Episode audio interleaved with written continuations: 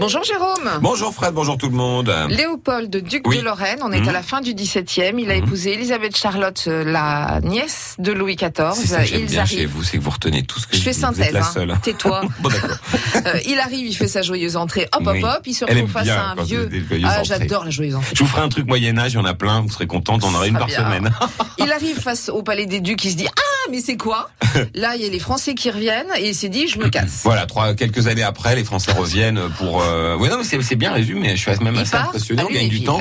Alors oui, du coup, il se dit bon bah je vais pas vivre dans une. Alors c'est vrai, faut le comprendre aussi. C'est comme si, je sais pas moi, quand vous êtes occupé par un pays, alors même si c'est pas une vraie occupation dans le sens où c'est moins pire, c'est pas très français, mais que la guerre de 30 ans qui a duré 60 ans, ils sont quand même là, les militaires français. Ça l'agace et on le comprend d'avoir à gouverner un pays avec une armée étrangère dans ses murs. Donc du coup, il s'en va. Le musée Lorrain, il en reste pas grand chose. Hein. Alors les habitants de l'époque vont construire une espèce de mur.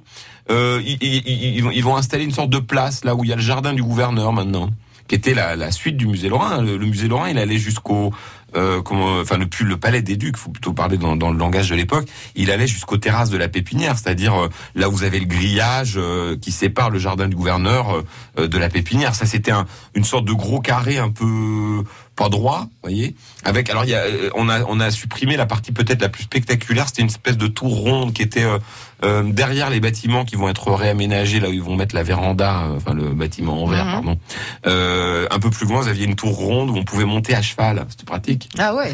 Ils font ça aussi dans les châteaux de la Loire. Voilà, donc on avait ça chez nous. On avait ça chez nous. Et donc il fait construire son château à Lunéville. Alors bon, je vous la fais courte parce qu'on en reparlera de Lunéville, mais en gros, il s'inspire de Versailles. Mais moi je trouve que ce château, il est très lorrain dans le sens où... à la différence de Louis XIV, par exemple, la chambre de Léopold n'avait pas du tout au milieu du château.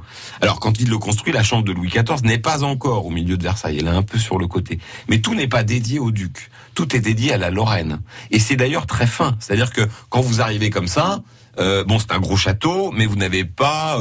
on n'avait pas l'argent, vous allez me dire, mais il n'y a pas de dorure dans tous les bouts. Ouais. Vous avez en revanche des croix de Lorraine, quasi à tous les balcons. Qui sont dorés à la feuille d'or, mais c'est discret, c'est élégant. Vous voyez, c'est moi j'aime bien ce palais. Alors avec une grande. Alors au départ, il devait avoir quand vous situez Lunéville, il y a une avancée sur le côté à droite. Ça, ce sont les appartements du ducaux. C'est l'endroit où il vivait. Alors c'est plutôt rigolo d'ailleurs. Elisabeth Charlotte, elle avait son petit jardin au milieu.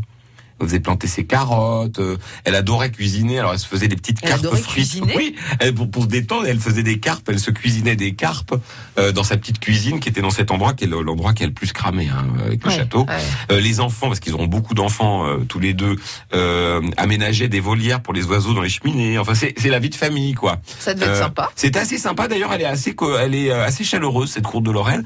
Ils ont gardé ça pour, d'ailleurs, presque, j'allais dire, aux grandes dames ça fera les soucis de Marie-Antoinette, parce que le fils de Léopold, on en reparlera dans les jours qui viennent, va devenir le mari de l'impératrice d'Autriche. Ils auront plusieurs enfants ensemble, dont la petite dernière, l'avant-dernière je crois, Marie-Antoinette. Et il est sans façon, François de Lorraine, parce que son père était sans façon.